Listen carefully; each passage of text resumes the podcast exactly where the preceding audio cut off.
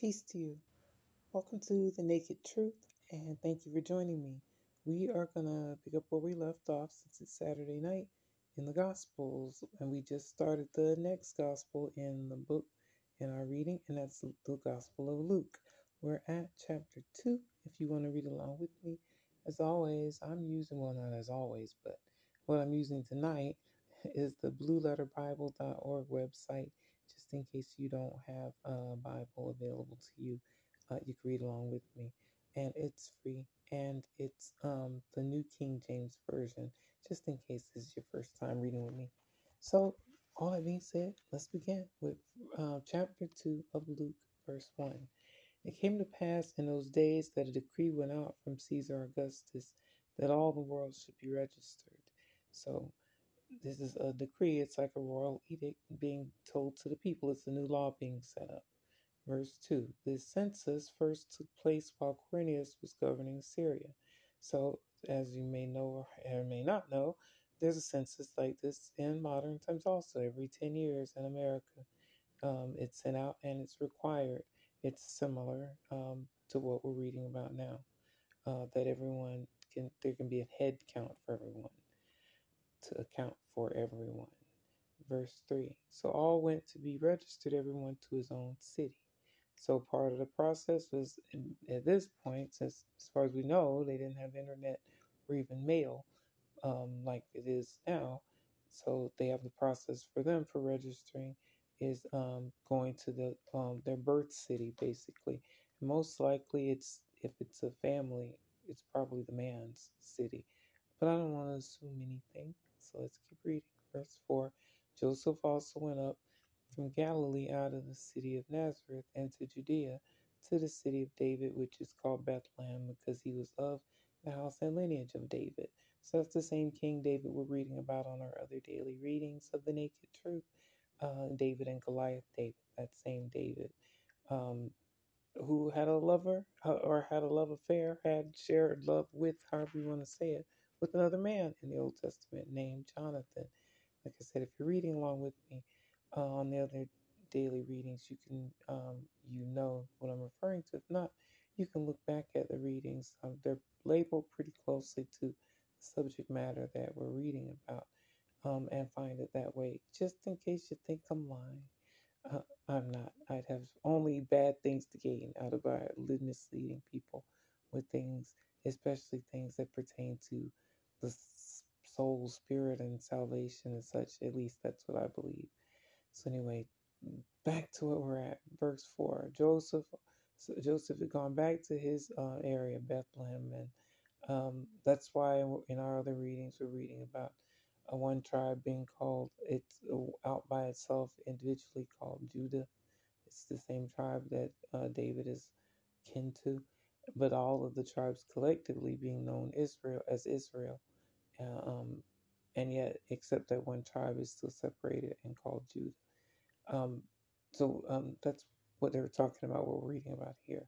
Verse 5 To be registered with Mary, his betrothed wife, who's with child. So it says betrothed, so um, that means they're not married yet, and yet Mary is pregnant. So um, it's not the way it is in modern times, the issue itself of being unmarried and pregnant.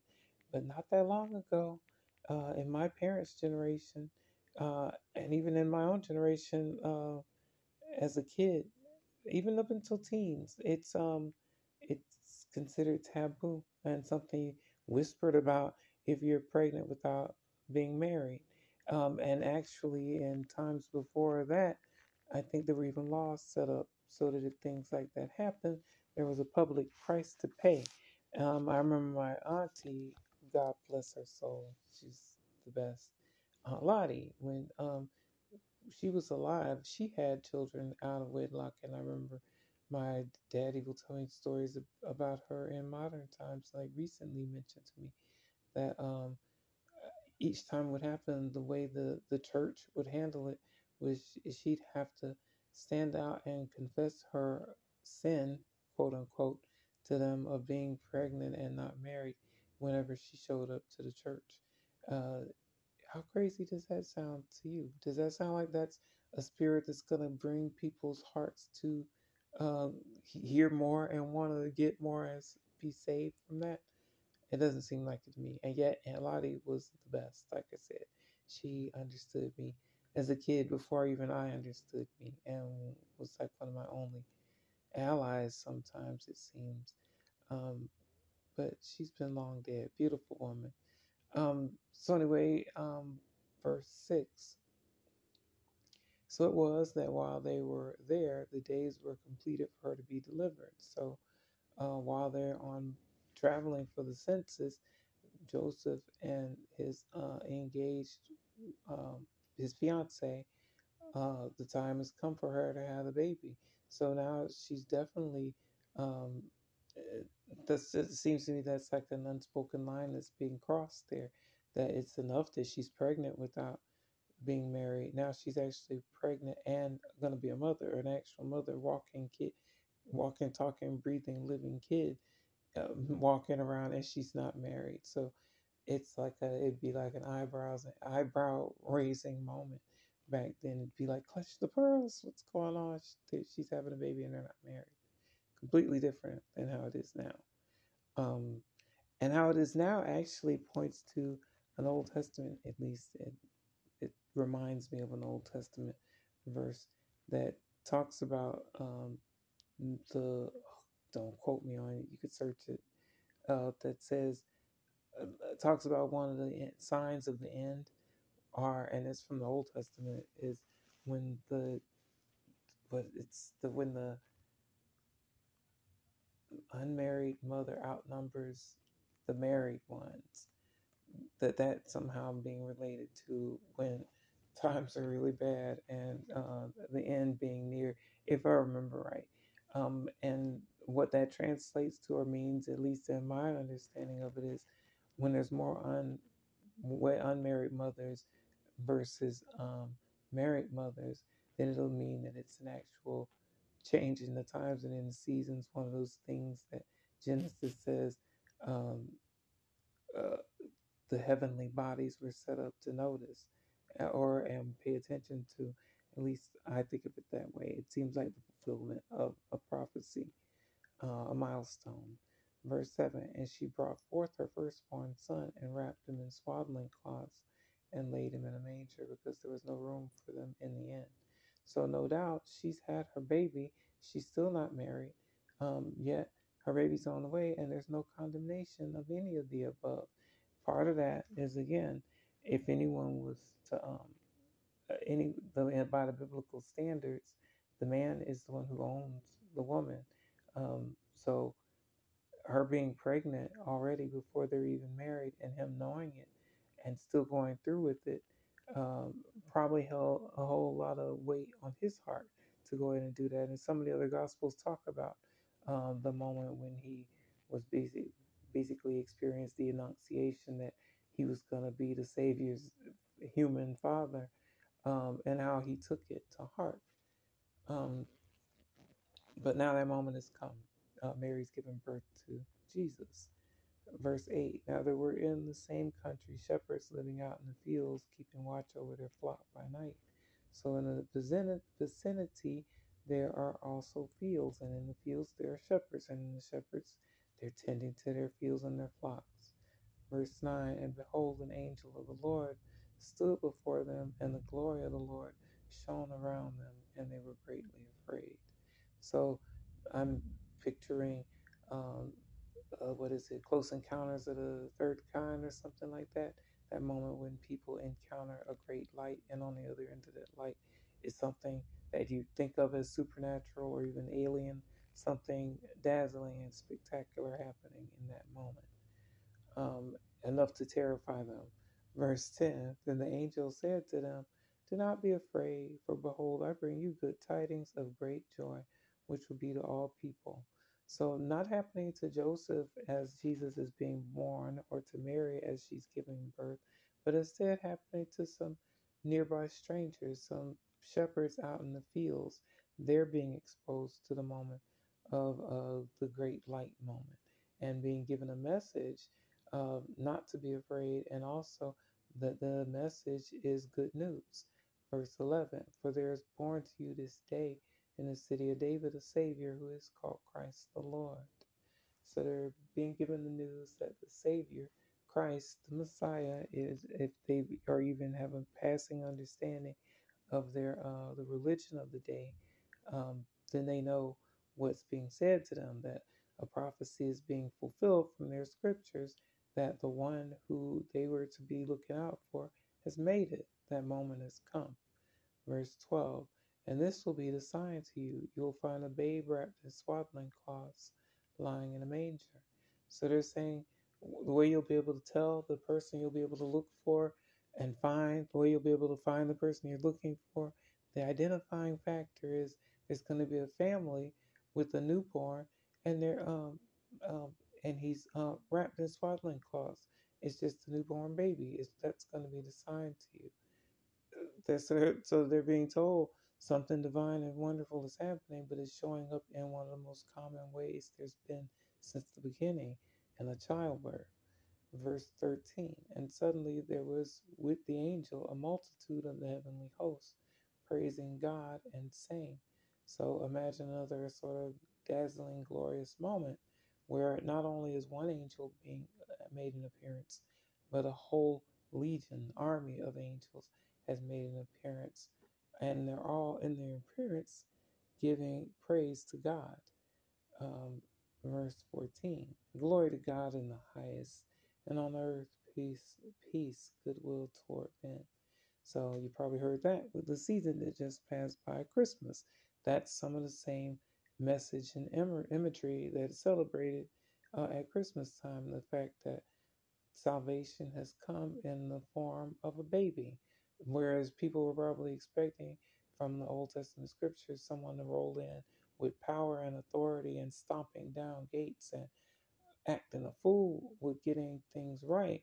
Instead, no, came in a helpless, seemingly helpless little baby. That's how the salvation is shown up in a delicate, helpless form that needs tending to, that needs care, that needs protection, and that's how salvation is shown up on Christmas. This is the first Christmas that we're reading about, basically. Verse 15. So it was when the angels had gone away from them into heaven that the shepherds said to one another, Let us now go to Bethlehem and see this thing that has come to pass, which the Lord has made known to us. So the shepherds have gotten this fabulous good news that salvation has come to humanity and it's in the form of a baby and they have the chance to go see it how close history being made is to them and if they go looking for it. And but the sign that they're going being given to go look for is a common one that a baby's been born.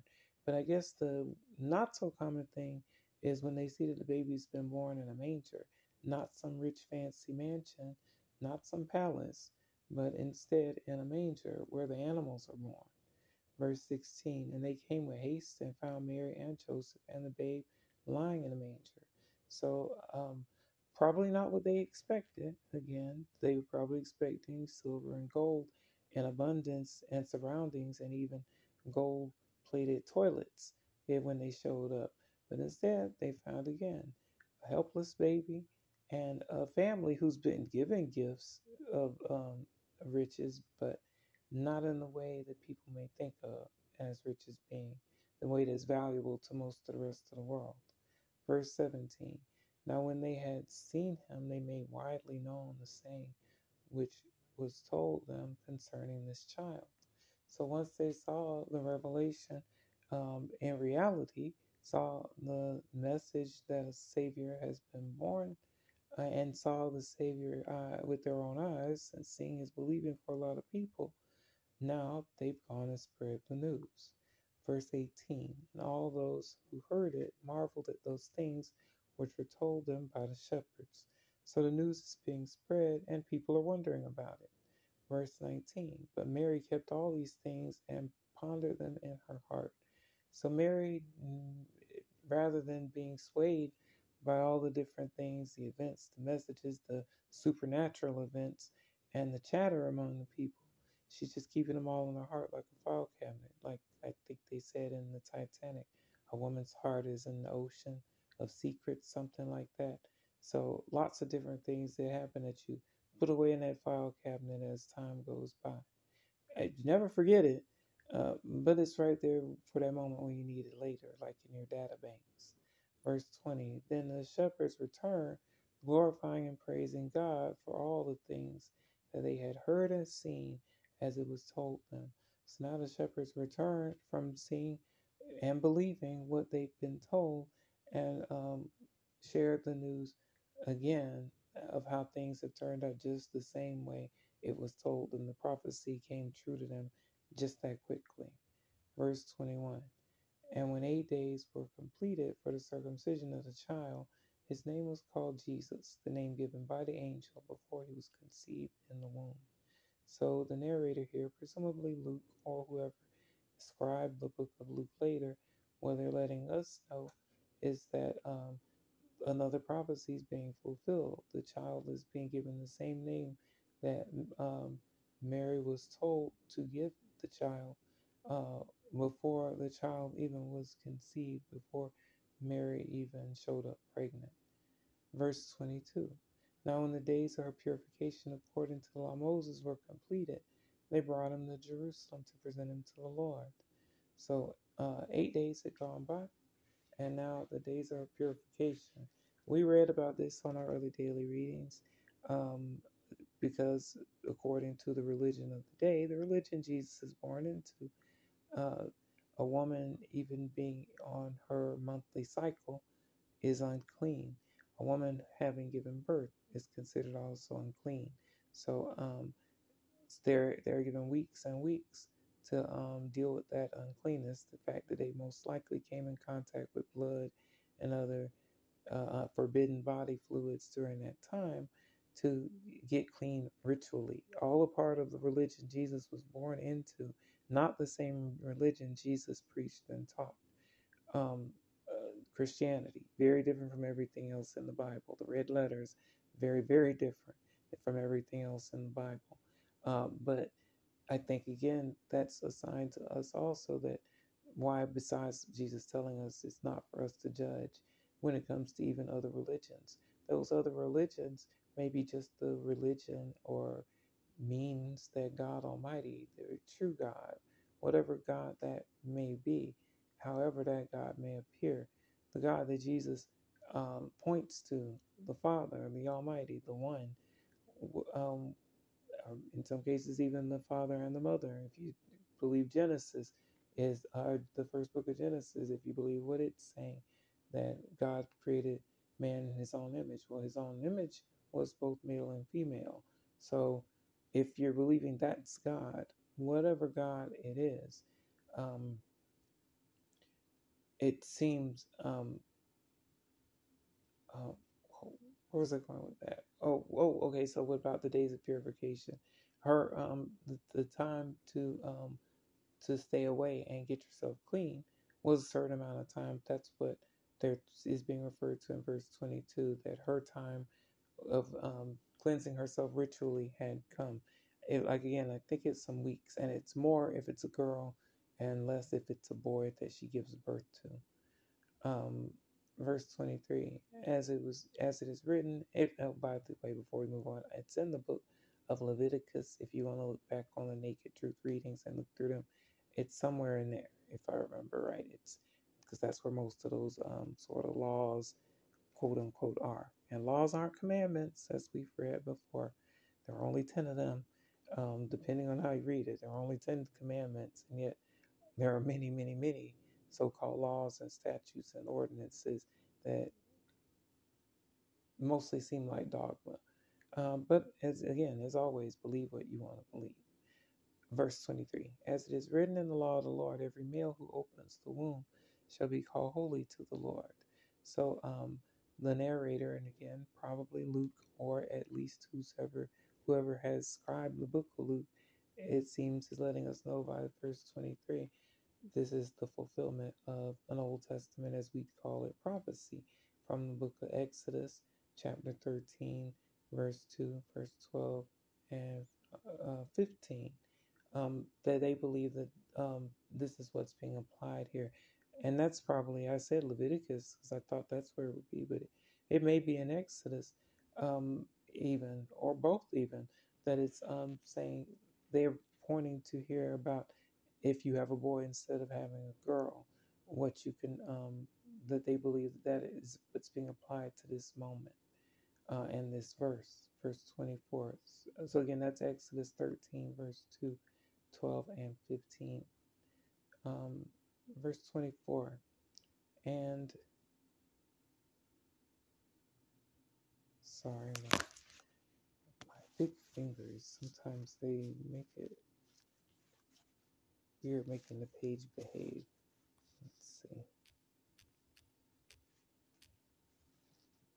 Okay. Because I'm doing it on my phone instead. Maybe I'll start doing it on tablet. Verse 24.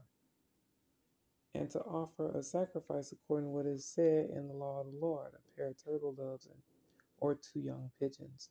So they're saying that, that they believe that's what has is being fulfilled. The male child has been born, and since the it was a boy, um, the thing to do according to the religion is to make an offering, an animal sacrifice. And in the case of it being a boy, uh, it's a pair of turtle doves. So birds are the things that have to die to be as the preferred offering for when a boy is born, uh, or uh, two young pigeons. So um, two flying things. That's what has to die when a baby boy is born. And that's what's being fulfilled um, in what they're doing in the offering for Jesus being born. Uh, verse 25. Let me make sure I read that right, though.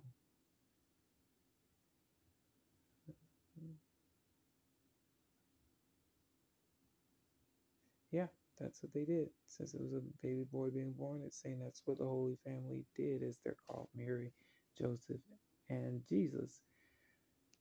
Verse 25 And behold, there was a man in Jerusalem whose name was Simeon, and this man was just and devout, waiting for the consolation of Israel, and the Holy Spirit was upon him. So apparently, there was a group of people who were watching the times and looking for the signs of when the Savior, the Messiah, would show up. Apparently, they, according to their news feeds, however they were back then, they seemed to know that um, the time was at hand when the kingdom of God would have some sort of big moment and revelation to humanity. And one of the people is Simeon, who uh, named Simeon, who's aware and watching for the things, the events. Verse 26, and it been and it had been revealed to him by the Holy Spirit that he would not see death before he had seen the Lord's Christ. So imagine that, getting that sort of guarantee from on high that he won't die until he at least has a moment, until he gets that moment of actually seeing the Savior. So that really lets him know the times must be near, unless he's going to get one of those multi multi century uh, birthdays like some of the people back in Genesis.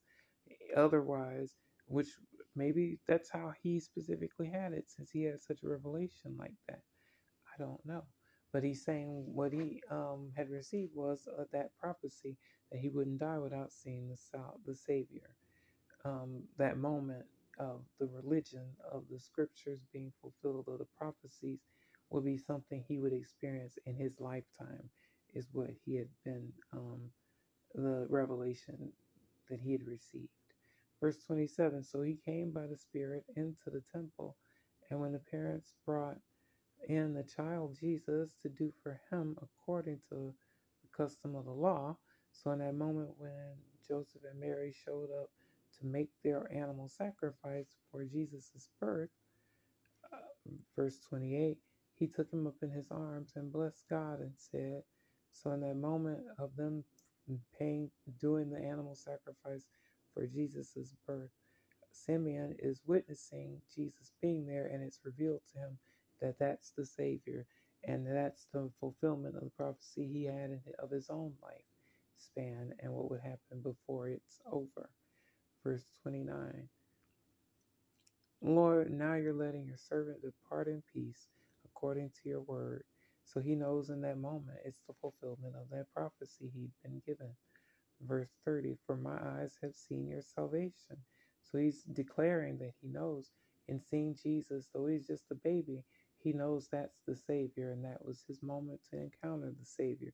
Not when he's a, an adult with a message that he might be inclined to reject since he's old school and probably is aware of the Old Testament uh, dogma that's a lot of people are even bound by in modern times.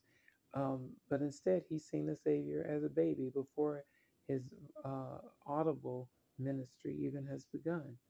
Verse 31, which you've prepared before the face of all peoples.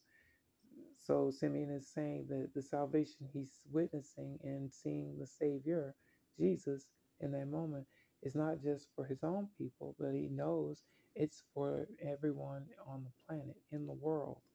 Um, uh, and that's it for all to see, not something to be held um, and reserved for any one group of people. Verse 32 a light to bring revelation to the Gentiles and the glory of your people Israel. So he's saying he's the fulfillment in the uh, latter part of that verse of the uh, glorification of God from the Old Testament scripture, scriptures, um, as we call it, um, being fulfilled for the people of that religion, but also mm, so much more than that.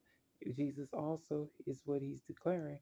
Jesus is also um, the revelation for all of the world. That's who the Gentiles are. Anyone that's non Hebrew is generally considered a Gentile. And so he's saying it the gift of God, of Jesus, and the birth of the ministry he's um, uh, close to in that moment is something that is going to benefit and for the entire um, all that is. Verse 33 And Joseph and his mother marveled at those things which were spoken of him.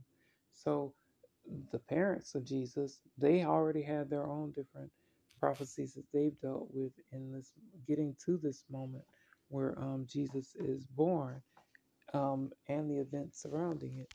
So, them hearing a message from uh, some strangers as they're getting there that are telling them that they believe divine things about Jesus also has got to probably is probably a very moving moment for them too. It's it seems to me I'm not a parent that I know of in this lifetime, um, but maybe in some other walk I am.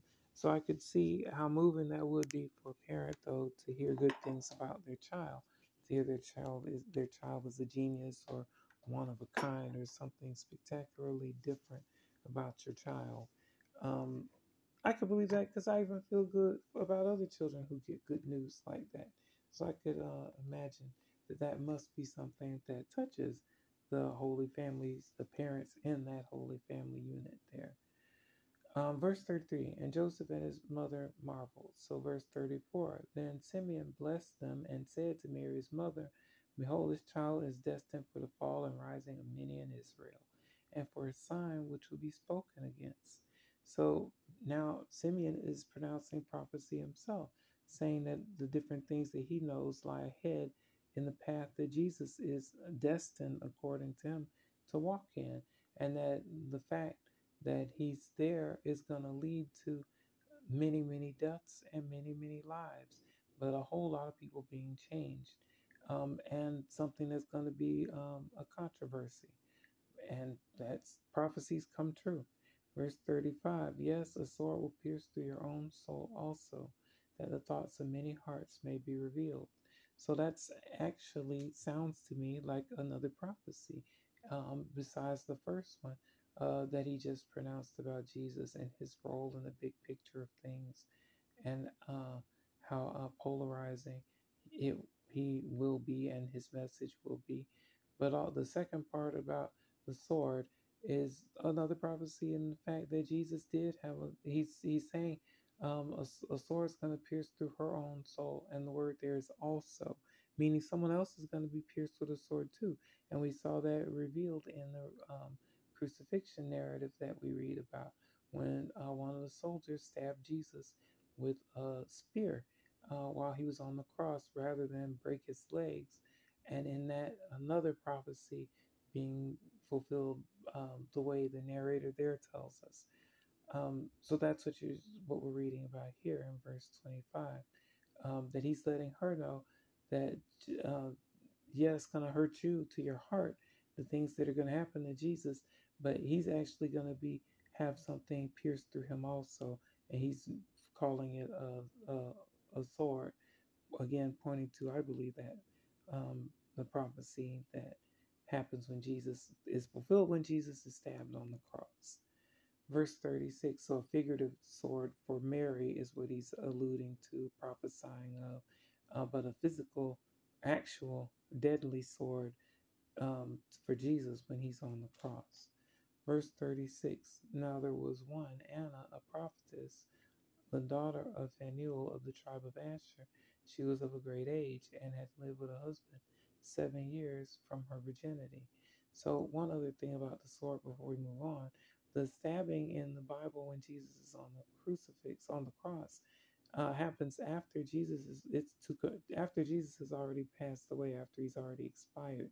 It's done on the cross to confirm that he's already gone before they take him down off the cross. They want to make sure the person is thor- thoroughly suffered before they're taken down from their suffering off the cross. That's part of the crucifixion punishment, apparently. And the other thing about that is when Jesus was stabbed with the spear on the cross, according to the narrator there, I think it's in the book of John where you can read it, um, water and um, blood both gushed out of that um, spot where he was stabbed. So almost like another supernatural event happened then also when he um, went through that moment. Or was it oil and water? Or it's something something strange happens in that moment. That's how i should say it. So go back and read it for yourself because uh, which one? I kind of forget in this moment but you can see it in the book of john um, in the near toward the end somewhere around probably verse 20 or chapter 26 somewhere in there um, i think is where you'll find it but don't quote me but uh, that's what it reminds me of. So, um, verse 36 Now there was one, Anna, a prophetess, the daughter of, Phan, Phan, daughter of Phanuel of the tribe of Asher. She was of a great age and had lived with a husband seven years from her virginity. So, what's being talked about there is another uh, prophet, but it's a woman. That's why she's being called a prophetess. And what's being laid out is her lineage when it talks about the uh, daughter Phanuel of the tribe of Asher. The tribe is talking about one of the patriarchal tribes that we're reading about on the um, other daily readings that are lumped into the tribe of Israel. Um, and even though they're all Israelites, one tribe gets separated from the rest of the tribes, and that's the tribe of Judah, the same lineage that Jesus's family was traced back to when we began this reading. So Asher is another tribe among those same group of tri- uh, tribes. Um, so it's basically tracing back who Anna is in verse 36 and um, how long she, how old she is also, that she's aged and also a widow. I think, oh no, that's mentioned in the next verse. Sorry. Verse 37 And this woman was a widow of about 84 years who had who did not depart from the temple but served God with fastings and prayers night and day. So now whether that means she was married for 84 years um, and then a widow now, or whether she um, was a widow uh, widowed when she was really uh, much younger, um, when she was um, when because in the previous verse it said had lived with a husband seven years from her virginity. So presumably she was really young when she lived with that husband until she was about 20 or somewhere near, I guess. I don't know. Um, but at that point, is that when he died and she's been a widow for those other 84 years and never remarried? Is it what is what it's saying? I'm not sure. Or is it saying that she was married all that time and then is now recently widow? widow? I do not know. Um, but it's saying she was devout to her religion with prayers and fastings, and we've read about those and talked about those before. Prayers are clear, obviously, talking, communicating with interacting with God. Um, and fastings, we've talked about those also. Um, it's when you abstain from something. Generally speaking, it's food in the Bible, but it's not always food. It can be lots of different things. And in my belief, it can be anything that you may even be struggling with. Fasting from it for a while um, to uh, look for some divine move in the situation with it is the answer sometimes. Uh, it seems, at least in my experience. Um, so anyway, that's what Anna's been doing. She's um, she's devout, she's fasting, she's praying, and verse 38, and coming in that instant, she gave thanks to the Lord and spoke of him to all those who look for redemption in Jerusalem. So she also is a prophetess, and she also seems to realize Jesus' divinity in that she interacted with the child, the baby Jesus, and now and um, in that interaction, she's going back and telling everyone she know, knows. And remember, she's a, an aged woman. She's not some young girl. So presumably, she's more respected and um, presumably, hopefully, steady in her thoughts um, as far as what these different things mean. So she'd probably, hopefully, be less likely to be out there um, trumpeting someone who's not the real deal. She's vouching for the fact to other people that she believes she's encountered the Savior, the Messiah, in Jesus being born in that moment. Verse 39 So when they had performed all things according to the law of the Lord, they returned to Galilee to their own city, Nazareth.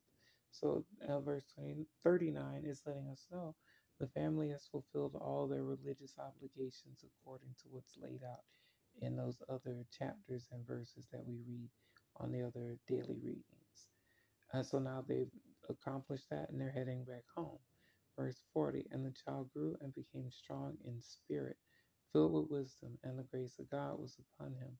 So it's saying G- Jesus grew up and God remained with him um, through his childhood um, and even strengthened him in spirit, it's saying.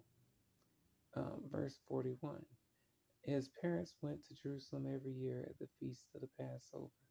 So one of the rituals that the family would do is uh, one of the holidays is observe one of the holidays as we call them and think of them in modern times, and that's the Passover, and it's a it's a holiday now. That's the same holiday that's celebrated now. That's what they're celebrating um, in this verse, verse 42, and it goes back to the whole Passover narrative we've read about on our other daily readings.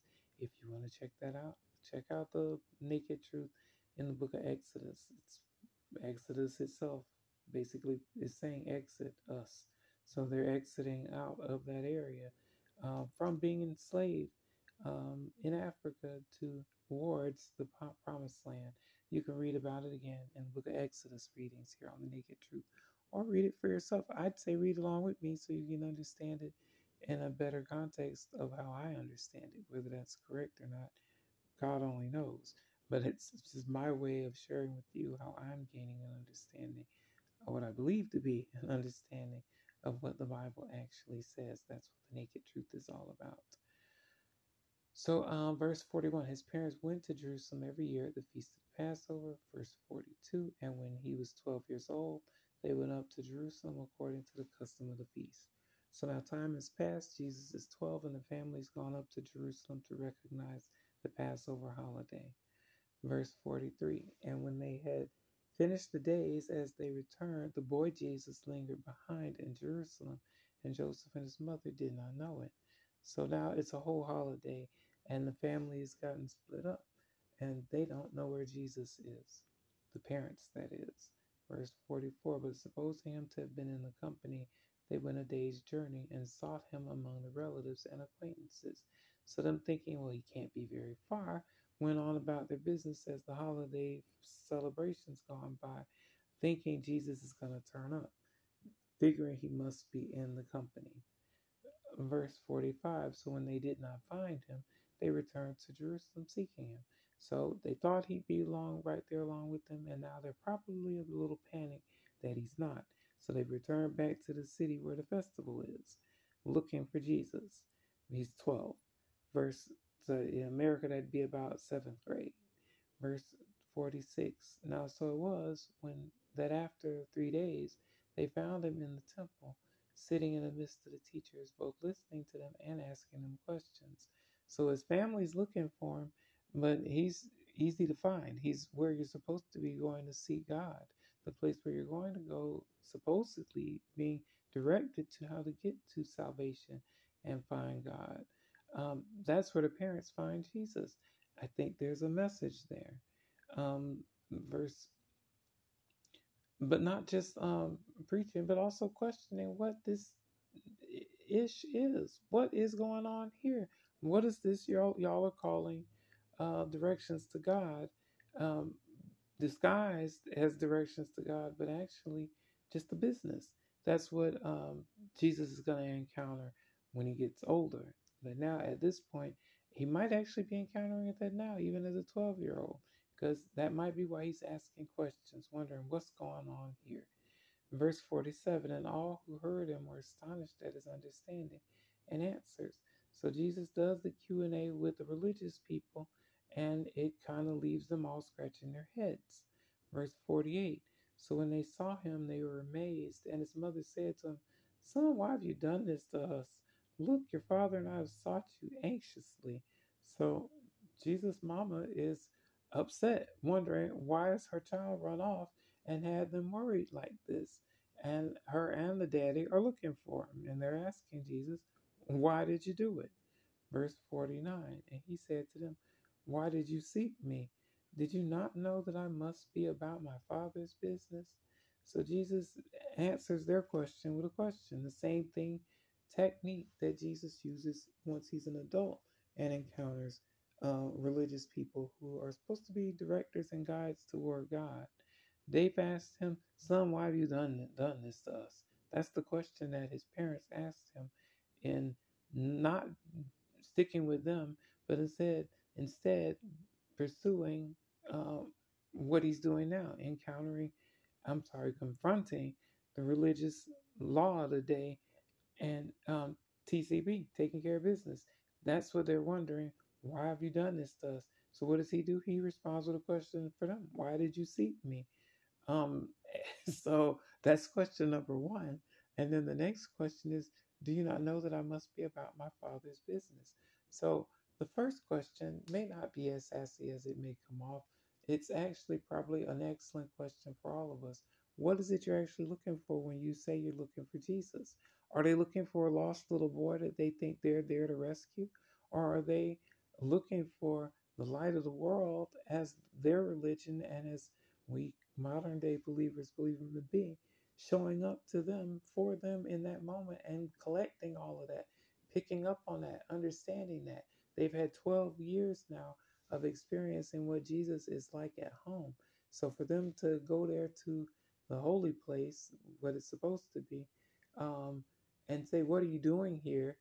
seems like a crazy question to Jesus, perhaps, because they surely have witnessed some of the things he's done as a kid. So the fact that at this moment he's it, that path would lead no other place than to the place of people trying to find God and how to get to God. So he's asking them, Didn't you know this is where I'd be? Where else would I be? And what is it you're looking for when you say you're actually looking for me? Verse 50 But they did not understand the statement which he spoke to them. So to the Holy Family, to the parents in it, it's a mystery. They don't understand what Jesus is talking about. Verse 51 Then he went down with them and came to Nazareth and was subject to them. But his mother kept all these things in her heart. So Jesus has has gone to the uh, physical, the human side of him, and he's having he's walking through the playing the I would say playing the role of or going through the motions of he's fulfilling the role of God in the flesh, God experiencing what it's like to be human and be subject to someone else's authority, subject to a governmental authority, subject to someone else calling the shots on where you are to be and what it is you're to be doing, and having questions for you and what that's about. Something that God Almighty wouldn't necessarily be able to experience in any other way. So, in that sense, the people are realizing the fulfillment of Old Testament, as we call it, prophecies um, in the presence of Jesus. But Jesus also is experiencing new sensations too. It makes me think of the Phoenix from the X Men stories and how the new sensations of human interactions and the human spirit and the different emotions that it goes through was exhilarating to the Phoenix. It seems like that's sort of similar to what um, Jesus or maybe God Almighty experiences in the form of Jesus.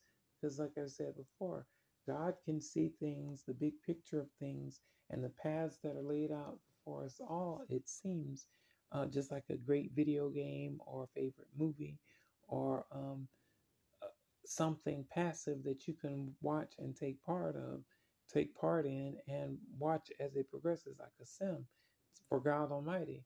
But one of the things that it seems God doesn't know is which paths we'll actually take. That seems to be the wild card, the entertainment factor in it for God from the readings we've done, from what I can glean from it. Um, but another part of that is that God wouldn't know what it's actually like to be in the human form without coming as Jesus and witnessing what it's like not only to be subject to other people's whims, but also to be loved by other people and have expectations from other people and of, of other people and to trust other people, to love other people and see what it's like to be let down by them. Things Jesus experienced firsthand that again, God Almighty could only spectate and see so maybe that again is part of the point of what Jesus' mission was, besides opening up salvation for humanity for whosoever will. Whomsoever will. Um, so now the family has gone back to Nazareth and Jesus is subject to them. He's under their uh, custody. Verse 52 And Jesus increased in wisdom and stature and in favor with God and men. So time has gone by. Jesus has grown up, grown up, and um, he's pretty well liked among people and pleasing to God, according to what we read by the narrator in verse 52, which happens to be the last verse in this reading in this chapter. Thank you again for joining me. Hope the new year's off to a good start for you. For me, it's been quite nice. I visited some friends in Indy, had a great time there, and uh, a safe flight and trip um, was probably about one of the only people on the flight still wearing a mask. Uh, but again, thank God I haven't had a cold in three years since this whole mess started. So I'm okay with that. I'm okay with wearing a mask um, if it means not having to take a series of experimental shots. Just my opinion. Um, and that's just where I'm at on the situation as far as the situation. But as far as our situation here on the Naked Truth, I'm going to bid you adieu since this is the last of this verse and chapter. Stay safe. I love you. God bless you. And peace be with you. Thanks again.